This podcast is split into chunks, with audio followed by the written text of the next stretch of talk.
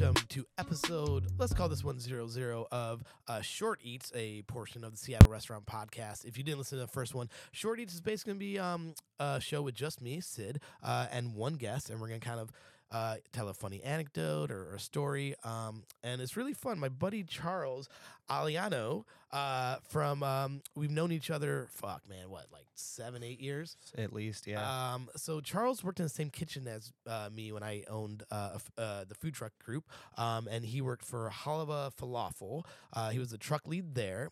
Um, and he killed it, and he helped me out with my truck a couple times, and then he has moved to Maryland. Maryland, of all places, and he has started his own food truck called Flipside Gastro. and it's so rad to see because he, you know, he just came home. This first time I've seen him in, the, um, you know, since he started his business, and um, it's it's rad because like he he told me before he left he's gonna start a food truck, and um, you hear that a lot, and and he he actually fucking did it, and four years later he is still rocking and rolling, and um, it's funny we we've been talking for about an hour uh before we hit record, and um.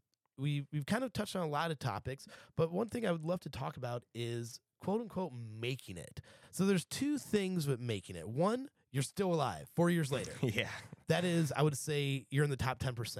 I, I, I used to consult for food trucks, and I have people that literally shut down within a month, couldn't handle the swings.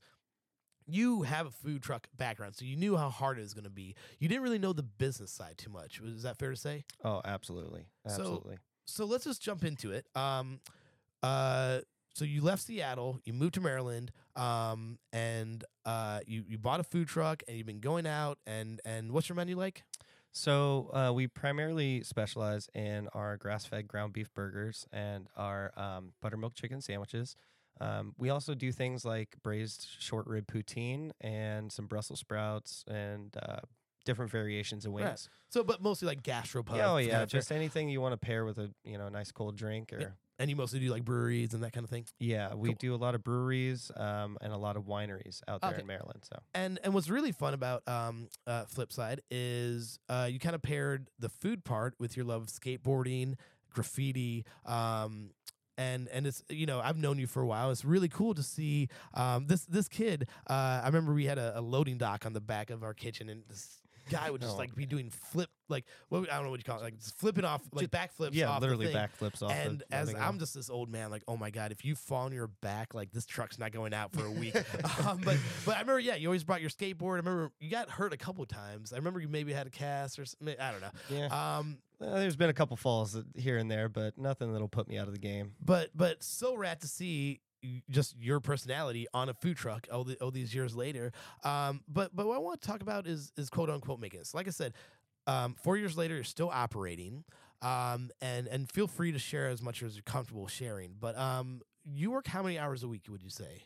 Um, uh, you know, when we're really pumping, it's it's 80 hours a week. You know, 80 hours physically from the time you wake up, you get in your car, you're getting the truck, you're getting the propane, you're reheating. oh yeah, 80 easy. hours a week. easy, easy. I mean, um, our our uh, how should I say? Our commissary kitchen's about 30 minutes away, Yep. and then from that, it's another 45 minutes in the opposite direction to get some of our product. Right. Um, and then driving back, rush hour traffic at that time. I mean, it eats away at you real Yeah, yeah. fast. And then that's all just before you even get to put the product on the shelf. Got it. So You know. 5:30 you're starting.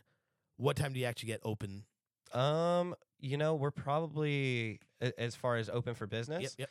So we open up around 4 p.m. Um, You start at 5:30 in the morning and you do all this prep and then you open at 4 p.m. yeah. This is not even a lunch shift. Oh This is yeah, to no, get no, ready no, for a no. This dinner is, shift. this is Got for a dinner shift. Yeah. Um, wow. Typically, our dinner shifts at the breweries uh, would be like a Friday night, four to eight. Uh, on the weekends, we really don't have a lot of turnover time between that Friday night and that Saturday morning, getting all the stuff ready Sure, on the sure. truck and and back there at, at noon. And um, you know, twelve to eight on Yeah. on Saturday, you got to keep that product rolling in somehow. Sure. So you got to take every minute in between those shifts to make sure you're stocked up and ready to roll for the next one. Okay, so you're physically working 80 hours, whether driving the truck or prepping or actually serving people. How many hours are you doing um, just everything else, like the social media, the emails? Are you kind of doing that while you're on the truck, or does someone else do that for you, or how's that work? So I would um, I would say it's split 50-50. My wife would be in charge of the social media presence. Um, but I got to send her pictures of while I'm out on the field too. So it's kind of a collaborative effort. I'll send it her her way, take some pictures on the truck, send it her way. She'll edit them and put some captions and, and then put it out on social media. So So you're you're got to run everything through the wife. yeah, yeah, sure. Um, so so here's what's interesting. Um, me and you have very very similar lives as, as food truck owners because we we both have two kids. Um, and I am just so fortunate in my life at this point where I've kind of learned work life balance. I only go out a couple of times a, a week. I, I I prep one day, go out a couple of times a week, and I hang out with my kids.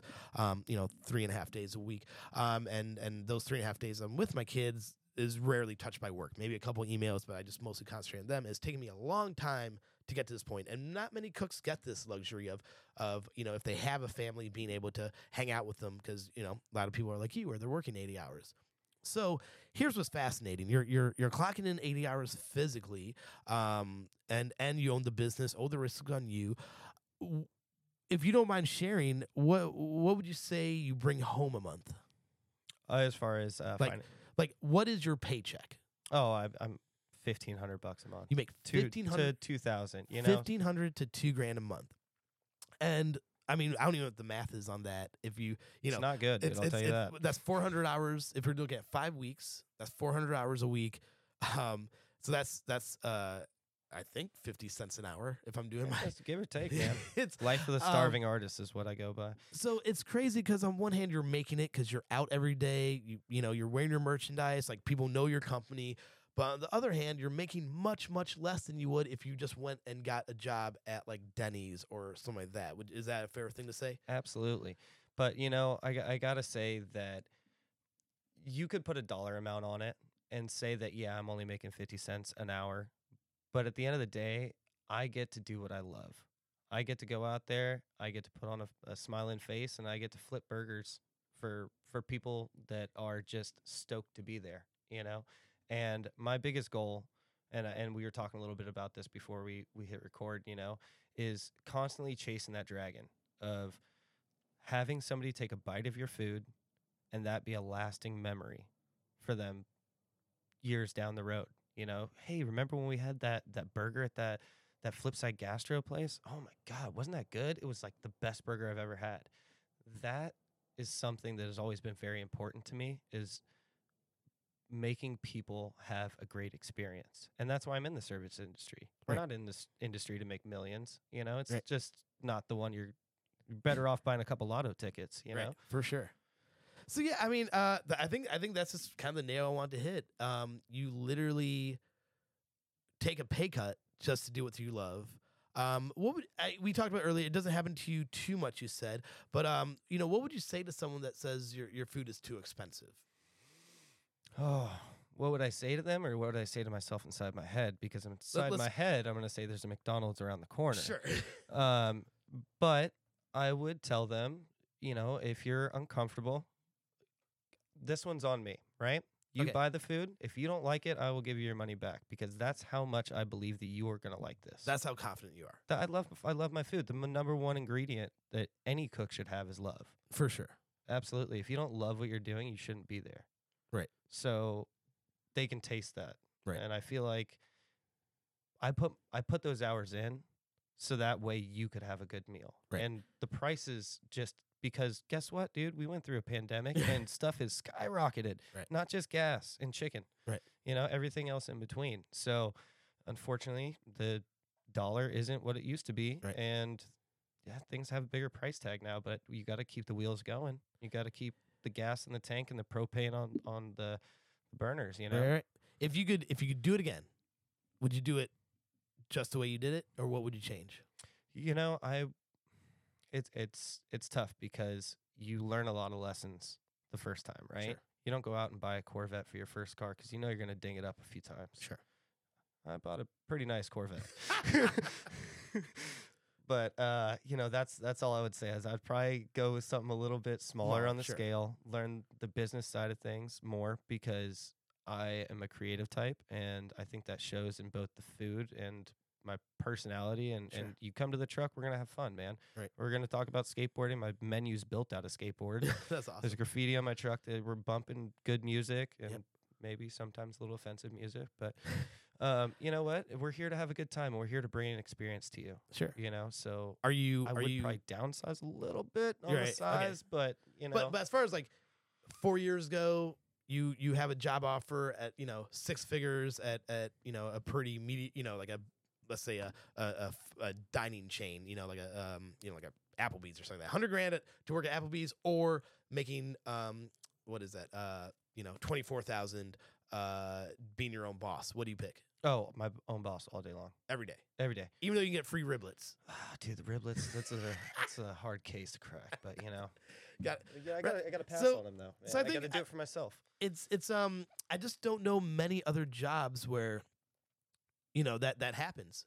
Like you're you know you're taking a you know you're turning down four times what you're making just to continue to do what you love and and that's what I love about this industry. It's it's you know it's sometimes you get away from it. Sometimes when you keep your head down too long, you you know you keep on chopping and you just start hating parts about this job. But then sometimes you get away from it and you come back and and you just fall in love with it again. And um you know what we're talking about earlier is is I think that's what a lot of cooks are chasing. It's it, it is that one bite from a customer. Um, it happens a lot on my cart could too. Um, not, not you know, I was trying not to be arrogant about it, but like it's such a unique dish. My favorite thing is like I'll be cooking the next one, but kind of eyeballing the person walking away and and just looking for them to take that first bite, and it's it's fucking worth it. It's it is like it like you know i'm in a very fortunate position i love what i do and and i'm i kind of can set my prices where i want to um you know you're not there yet you know it seems like Yep. you know um but you're gonna get there um i'm i'm you know i've known you long enough to know that you have the passion and you have the hard work and the willpower um and and hopefully you know everything works out but uh man charles uh in seattle uh now that you're back what's the one thing you have to eat Oh, I gotta get some good poutine, man. gotta get some good pu- where, where's your it, poutine but- place in Ugh. seattle Oof. You know what? I and and this is you're gonna kill me for this. It's a place in Green Lake, but I can't remember the name. All right. Well, we'll we'll we'll post it um on our on our Insta when when we remember the name. Oh man, favorite poutine for What, me. yeah. What about you, man? I mean, I worked at Skillet for so long that we made so much poutine that like I don't know if I had a. I honestly, I, am blanking. I Dude, can't- it's, it's for me. It's like you could go anywhere. Okay, I got- I got get it, I got it. really solid poutine. Vancouver. Um, there's a place called Japadog, and they had a Japanese curry poutine. And um, I, I'll tell you what, like, uh, you know, if you look at my Instagram, I try to go as many restaurants as we can.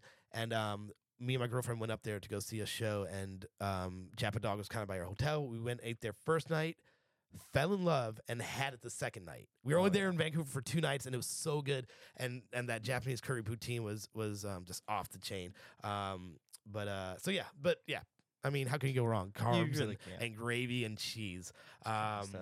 Well, fuck, man. Well, thanks so much for stopping by. I know you're busy while you're here in Seattle, so thanks for making a couple minutes to to hang out. Um, Absolutely, man. uh, Thank you for having me. yeah, no problem. Next week we have a very special guest, Jose Garzon from Garzon, um, the pop up at the Black Cat in Belltown, as well as a former musician. I'm so excited to talk to him. So uh, thanks for hanging out at the Seattle Restaurant Podcast. Short Eats. We'll see you next week with a full episode.